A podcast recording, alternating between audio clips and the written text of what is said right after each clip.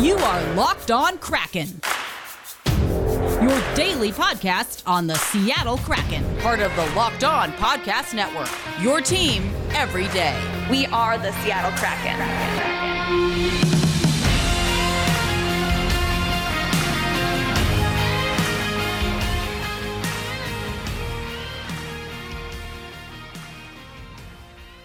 But let's start from the beginning. It's a question I like to ask people, especially in, in the sports space. But when did you fall in love with sports? And even more specifically, when did you fall in love with hockey? Because you're also a hockey player. Correct. I was a kid, Erica, with tremendously low self esteem. I was the type of kid back in the day that would be in my room listening to the radio to depressing ballads. they call it yacht yacht yacht rock now. but back in the day, you know, I'd be listening to uh, you know, uh, singer songwriters, you know, from Gordon Lightfoot to Jim Croce to Harry Chapin to the Carpenters. And I wasn't listening to the happy songs. I was listening to the depressing songs, the loneliness songs, the breakup songs, even though I didn't know what a breakup was back then. but I, I just could relate to it because I was a lonely girl. I really didn't have mm. friends. Um, it's not like I li- grew up in this awful community. My parents were middle class parents. Uh, I'm one of four kids, you know, and I, I just felt very alone. I was a kid with glasses, really thick glasses back in the day. And um, you know i just had tremendously low self-esteem. So i started to get to your earlier question i use sports to fill that void mm. um, to to have something to look forward to. And i'm talking about being a fan first. So when my dad was such a grew up in on long island and new york teams was my dad's jam not all new york teams but you know for him it was the rangers the football giants. Uh, those were the two big ones. He loved the Yankees. I grew to love the Mets. And then we both loved the Knicks. And um, that's where it began for me. Actually, I was a Knick fan first of all the sports because it was the early 70s and they were actually winning championships. yeah. I know youngsters are, can't fathom that, that the Knicks were actually relevant. but back in the day, they were. and I remember like this classic story. My uh, my dad uh, took me to a, a shopping mall uh, on Long Island. It's called the Smith Haven Mall. I don't even know if it's still there. But I think right after uh, the Knicks won that second championship in the early 70s, um, there's like three New York Knicks stars came to the mall, and each one was positioned at a corner of the mall on a stage. and I'll tell you the things we remember, Erica. I remember because Walt Frazier, Walt Clyde Frazier was my favorite because he was so cool and, you know, fun and obviously a, a great player. And I, I, I was a little girl. I was like eight years old, and I kind of snuck right up to the front of the stage there.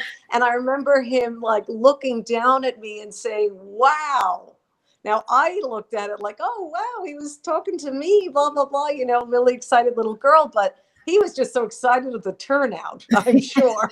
and, and, so that's my first like real memory. Wow. Besides, you know, watching games with my dad of just like, you know, really getting the whole athlete thing mm. and really um, finding this connection and sports really did that for me. You know, music did it for me, and sports did it for me.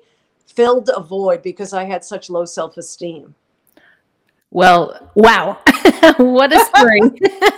I mean, I can relate as a New Yorker myself. Uh, I grew up in the 90s, so we thought we were going to get a taste of the 70s Knicks, and it didn't quite work out.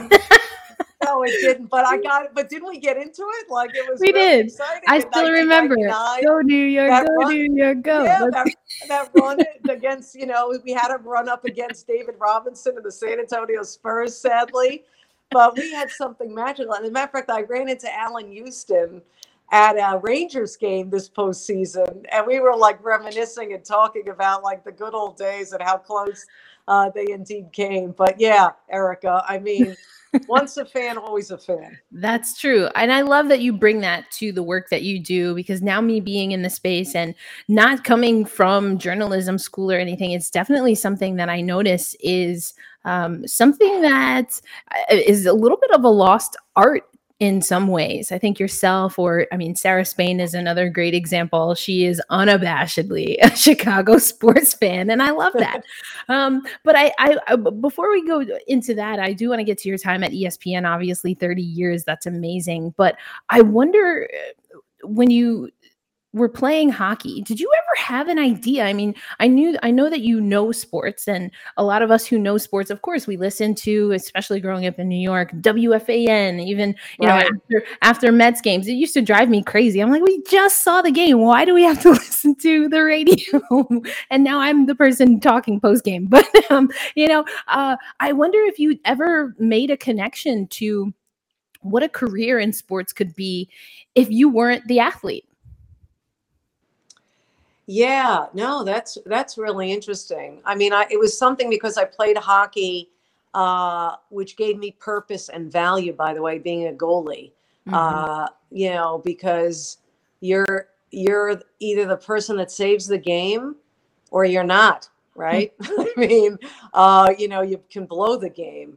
Um, but I loved that challenge, and I loved having people depend on me uh, for that monumental task you know, this girl who, like me, who, you know, didn't go to her senior prom, who played on her, on the boys' team in high school my senior year, which was much more exciting than going to a senior prom could ever have been.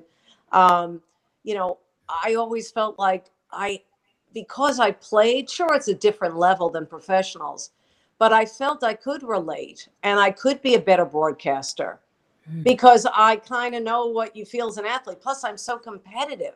and I never even thought about that, Erica. Like, if I wasn't an athlete, would I be as competitive? And I think probably, I probably would have been because that's the New Yorker in me, right? I mean, we we just keep pushing and we really don't take no for an answer. Yeah. And, uh, you know, so, and I'm proud of that. I'm proud of my New York roots. That's why I did not work on getting rid of my accent. Um, you know, when I, when I, and I'm proud of that. Like people say, oh, Linda, you know, I'm like, you know, before ESPN, I worked in Seattle, Washington at KIRO TV. Uh, it was my big break, actually, after I was working seven days a week doing freelance radio in New York from everywhere from, you know, WFAN to ABC Radio Network. But the Seattle job really um, lifted me because it, it, gave me a chance to do TV. The reason why I bring that up is, you know, back in the 89, I worked there from 1989, right before I got the ESPN job in July of 92. Um, people couldn't handle my New York accent. And so back then I was trying to lose it, thinking that was the way to go. But thank goodness um, I got to ESPN a few years before they allowed us to to let our personalities come out, and and and that's uh, was a huge step in my 30 year tenure at ESPN when you know they hired a real advertising company to put together those commercials for us and bring out our personalities for this is sports center. And it really helped the breakthrough of sports center as must see tv and you know i'd be remiss and every time i do one of these interviews a retrospective interviews on you know moments uh, periods of time uh, i bring up my good friend the late great stuart scott because this man helped change everything at ESPN. Right now, I'm going to tell you about Built Bar. I told you this last week, but I finally got to try the. Uh, I tried the mud pie puffs. Wow, so good, so good. So now they have a new flavor that I'm super excited about as well. The coconut brownie chunk Built Bar. Uh, but uh, you got to stop drooling and listen to this one because it is a chewy marshmallow covered in 100% real chocolate, like a fluffy cloud of coconut brownie goodness. See, the puff flavor is not just a marshmallow, but when it has a specialty flavor, like they kind of add that flavor to the puff. So amazing. And all built bars are made with a collagen protein, which your body absorbs more efficiently. And it has so many health benefits. I've talked about it your hair, your nails, things like that. And of course, it tastes good while you're doing everything you can to feel at your best. The best part of the puffs is that they taste amazing. Uh, it's just what you need to get the protein intake keep the sugar low, and also satisfy your sweet tooth. Uh, so, if you need a quick, healthy snack, Built Bar is an excellent source of protein. So go to built.com, use promo code LOCKED15. That's going to get you 15% off your next order. Use promo code LOCKED15 at built.com. Happy snacking. He didn't want to hear from anyone that oh, look, you know, Stuart, you know, you can't be a North Carolina Tar Heel fan. You can't let people know, blah, blah, blah. And I would watch Stuart, you know, do his thing and let people know how much of a fan he was to the Tar Heels. That was in his DNA.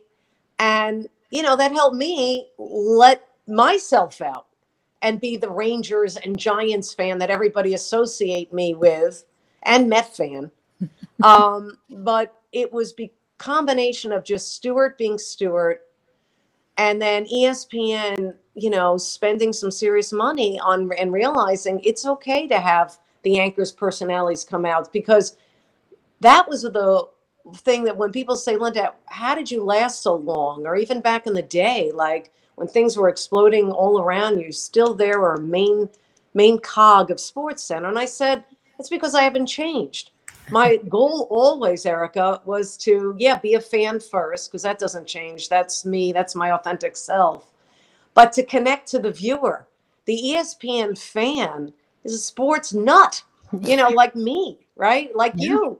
Like, I mean, and I, and I knew if I can connect to them and get that across to them through the screen that I too am like them then we would have something there and it would be everlasting. Thinking about um, and the reason I asked you about if you had ever thought as an athlete about being a broadcaster is because for for people like me who grew up and I happen to be a New Yorker, but you reached much wider than that with your tenure at ESPN. But um, you were one of the people that I remember seeing, and so there's other representation that sometimes I didn't always see, but I always saw women. I saw Robin Roberts. I saw you. You mentioned Stuart Scott. You know, I saw these. These are people who, as you said, taught me how to be a sports fan. Um, but I would imagine that even as I'm experiencing that that being on the other side of the camera was a unique experience. You know, uh, ESPN had that great uh, 30 for 30, uh, let them wear towels. And, you, you know, you were coming right off of a lot of that. And so, what have you seen as the transition, um, even just in your career, as far as women in sports broadcast? Yeah, a couple things there, uh, especially with the women thing and what I had to deal with uh, thank goodness women nowadays don't have to deal with it. Um, I, you know, most athletes have always been good to me because um, they watched me. It was the only game in town, Sports Center. So they knew I knew what I was talking about. And that was really important to me to get the athletes' respect.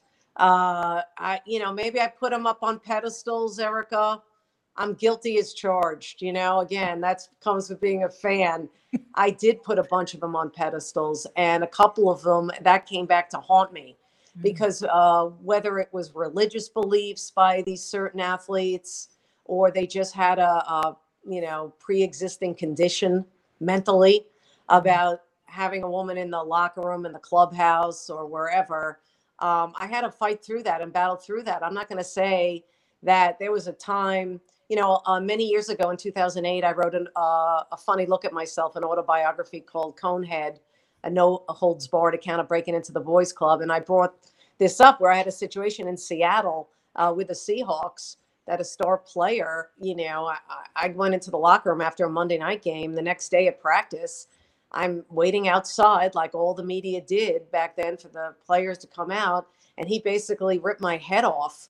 Uh, in front of my colleagues, you know, my fellow reporters, sports reporters, Seattle beat writers, you name it. And I, I looked around and I, why is he doing that? Like hmm. I, uh, maybe I was in my own little bubble, Erica, where I was like, I didn't do anything wrong. I was hmm. just doing my job. I don't get it. And sadly, at that time, which was, you know, 1990, um, you know, I looked around at my, you know, colleagues and fellow reporters, and they didn't come to my aid. Mm. And that was disturbing. And, you know, that's how much things have changed for the better yeah. for women. Now, since that time, many years later, that player uh, wrote me a letter and apologized for his actions. Yes, a handwritten letter. Wow. Uh, you know, type of thing. Um, realized he was at fault. But, um, you know, I've since moved on from that, but I I bring up these stories, and that's just one of them. Or whether you're, you know, I'm covering a, you know, I remember covered a bunch of Met games in New York, um, Yankee games, uh, you know, and just get treated awful in the clubhouse. Like baseball players were always the worst of the mm. big four sports. Mm. They just seem like they grew up on a in a cave. Like you know, I again, I'd be like, what did I do? I didn't mm-hmm. do anything. I didn't. Yeah. I'm not looking at you. I want to get the hell in and out. You make me uncomfortable. Forget me right. making you uncomfortable, right? I mean, very true. I mean, I don't. I didn't make these rules. Um, so you know, and I try when I talk to young people, especially young women. Um, you know, I try to help them in other ways to you know, put themselves on the map to be them, which is very important. Don't try to be anyone else, but realize that things are so much better now. And instead of like trying to dig up things that are like, well, why didn't, why wasn't this handed to me or given to me or what? I mean, look around. I mean, uh, the the oyster is yours. It's open for you to conquer. Um, sure, is there still room to improve for women everywhere? Uh, in the sports field? Absolutely. Uh, do we still have to uh, prove ourselves more so than men? Yes, we do. That hasn't changed.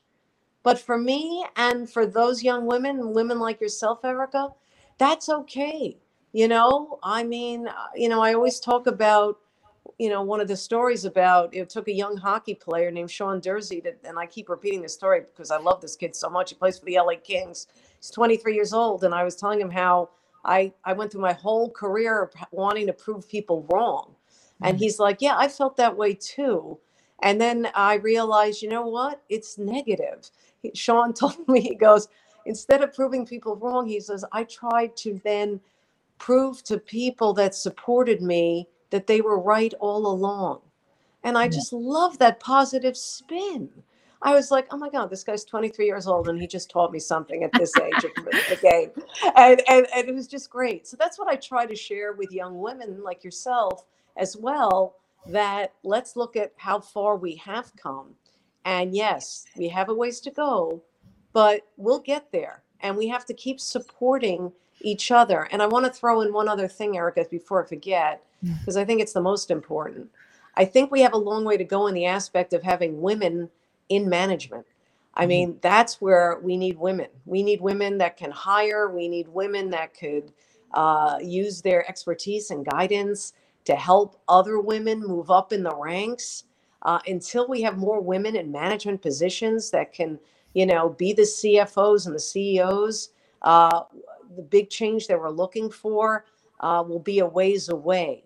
But I think we're heading in that direction. We have to keep pushing for that.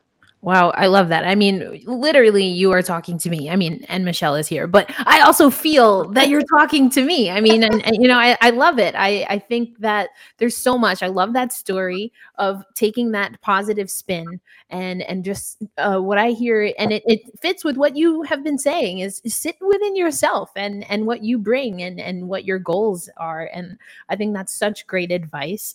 And I, I mentioned I did want to go back to radio because I think we're in this really I mean, we're we're talking on a it's a video podcast, but it's a podcast. And I think that again, being from New York, I, I I can honestly say I don't really know what sports radio is other places, but New York sports radio is is kind of a, a big deal.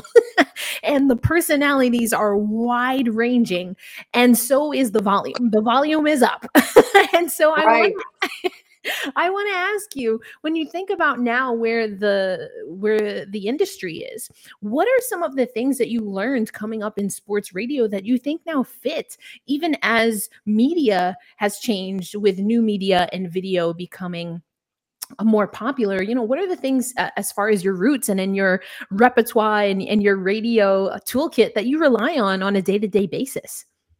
Yeah i can't tell you enough erica how radio helped me become the broadcaster that I am today, sports talk radio. And thank goodness I, you know, I fill in part time on Sirius XM, Mad Dog Sports Radio, and Sirius XM NHL Network Radio.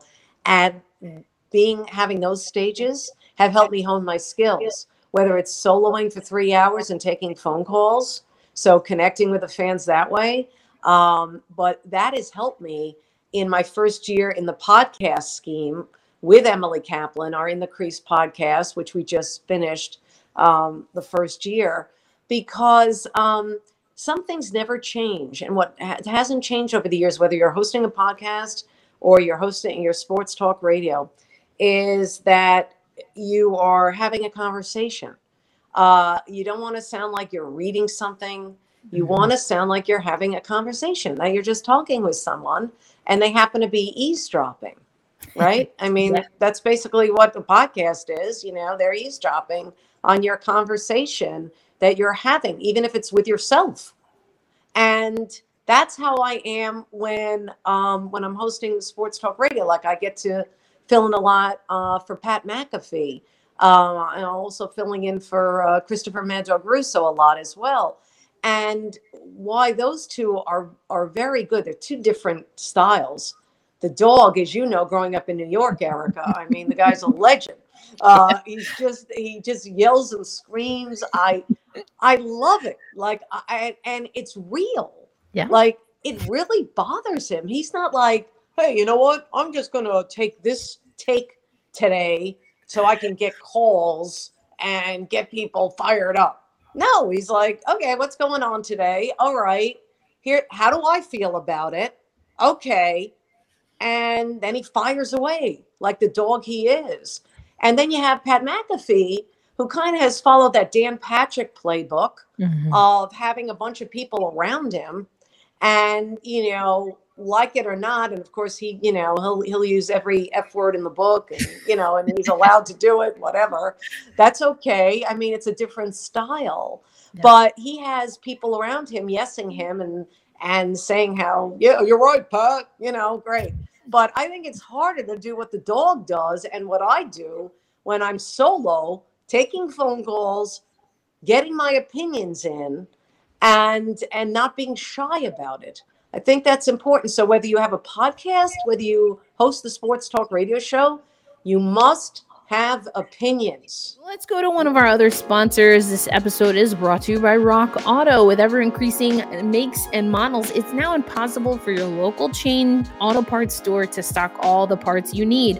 Why would you endure the often pointless or seemingly intimidating question about is this an EX or an LX or uh, whatever the case is? How many makes, how many models for something that basically looks the same? Who knows? So save time and money when you use rockauto.com. It's a family owned business that's been serving auto parts customers online for over 20 years, and they have everything that you could need brake parts, tail lamp, motor oil, and even new carpet. So go to rockauto.com and see all the parts available for your car, your vehicle, whatever you're driving, and then type locked on in there. How did you hear about us box so they know we sent you amazing selection, reliably low prices, all the parts your car will ever need. Rock auto.com. So, um, but man, it takes a lot of work. People think you can show up and do radio or get a podcast together.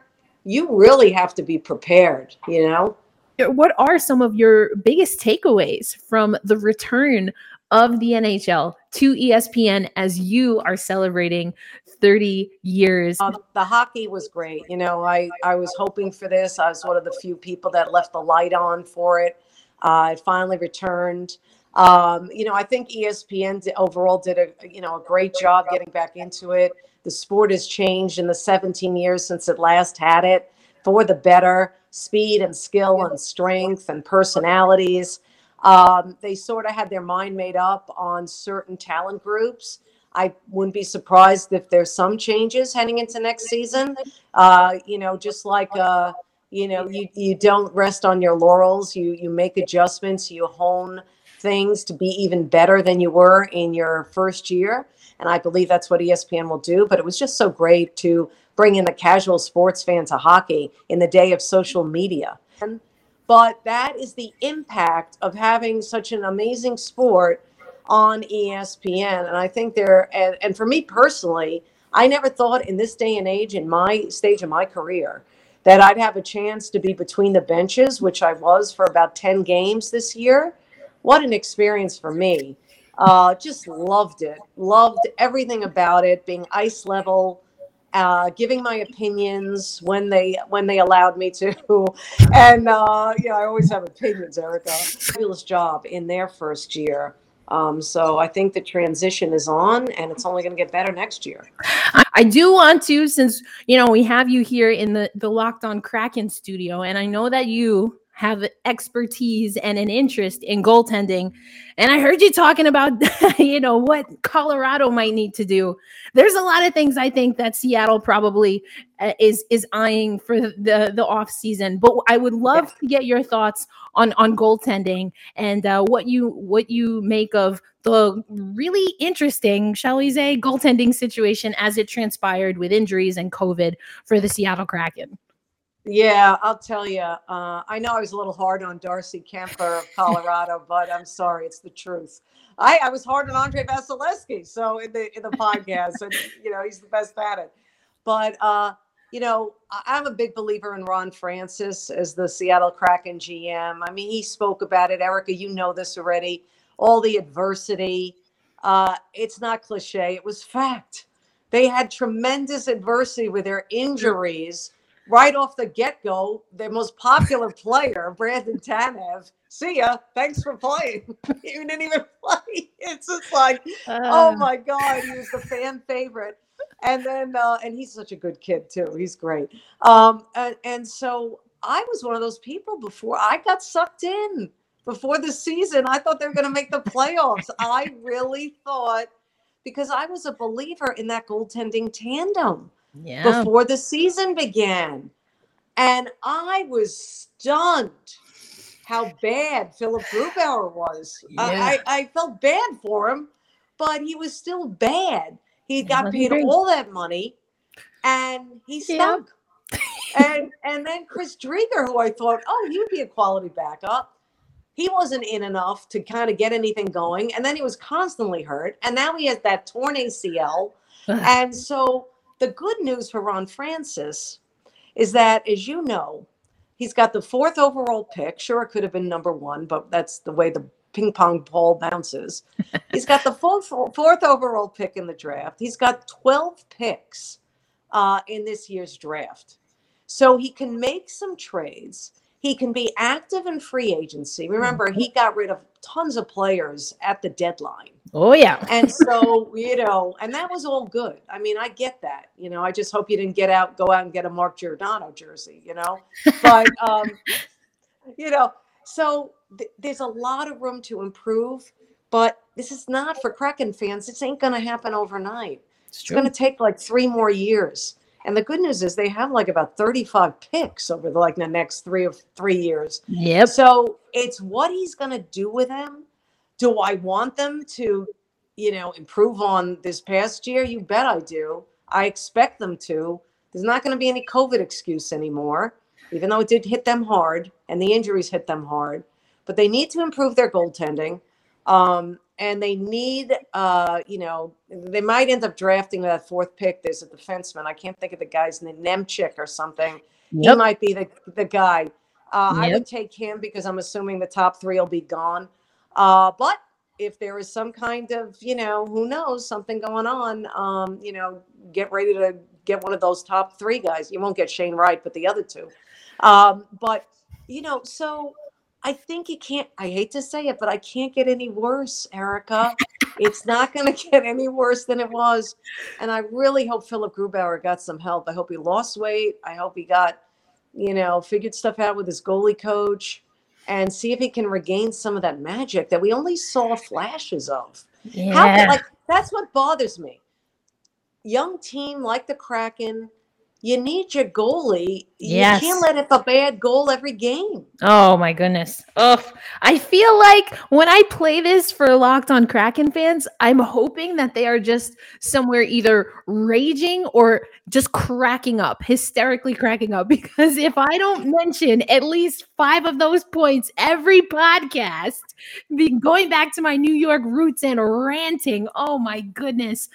Woof. I, you know, it, there was a one whole episode where I just was like, you know, you have to Wakanda it, Philipp. Show them who you are. Like, come on. Yeah, I don't. I don't think that resonated. I don't think it resonated to him. I'm still waiting for that to happen. right. I didn't it- yell it loud enough. Yeah, you didn't yell it loud enough. You need a messenger to get it to him. But um, you know, here's the so much. And again, try to find the positive. The building is great. yep. Everyone was blown away by the building. Climate Pledge Arena. That didn't. That did not fail the high expectations. Mm-hmm. Okay, that was great. We believe in the building. Yeah, good for you, Erica. Speak in your mind. Tell it like it is. Bring in that New York, you know, that New York swag to Seattle. That's and right. you know, I, and because you know, Seattle people are so damn nice and patient. I mean, uh, let's see how the season starts. You know, Yeah. You know, but I just want to see improvement out of the It has to happen. It has to. Yeah. Like you said, there's nowhere to go but up. And you know, I, I feel like it was faded, right? The last time there was a Seattle hockey team, there were the Metropolitans, and then they let a Mets fan host Locked on Kraken. So I love it. Well, what do you think about our Mets this year? They're kind of hit a skid now, but hopefully Scherzer and deGrom come back and we'll be okay. Oh, I would love to see it. And you know very full and well, not only as a Mets fan, but as a New York fan, I'm like, listen, one game at a time. I know. it's a long season, one game at a time. I've been here before. I know how this Yes. ends. well, Linda, thank you so much for your time. This has been just a bunch of fun. And truly, like I said, I I as someone who's now in the industry have learned so much from not just your career, but this conversation. But I, I want to ask you just one more question.